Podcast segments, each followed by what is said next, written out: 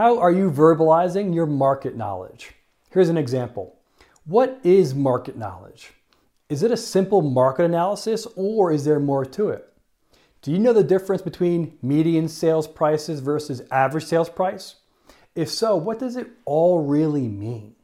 How many days on market? Sales price as a percentage of listing prices? Are you using price branding in your listing presentation?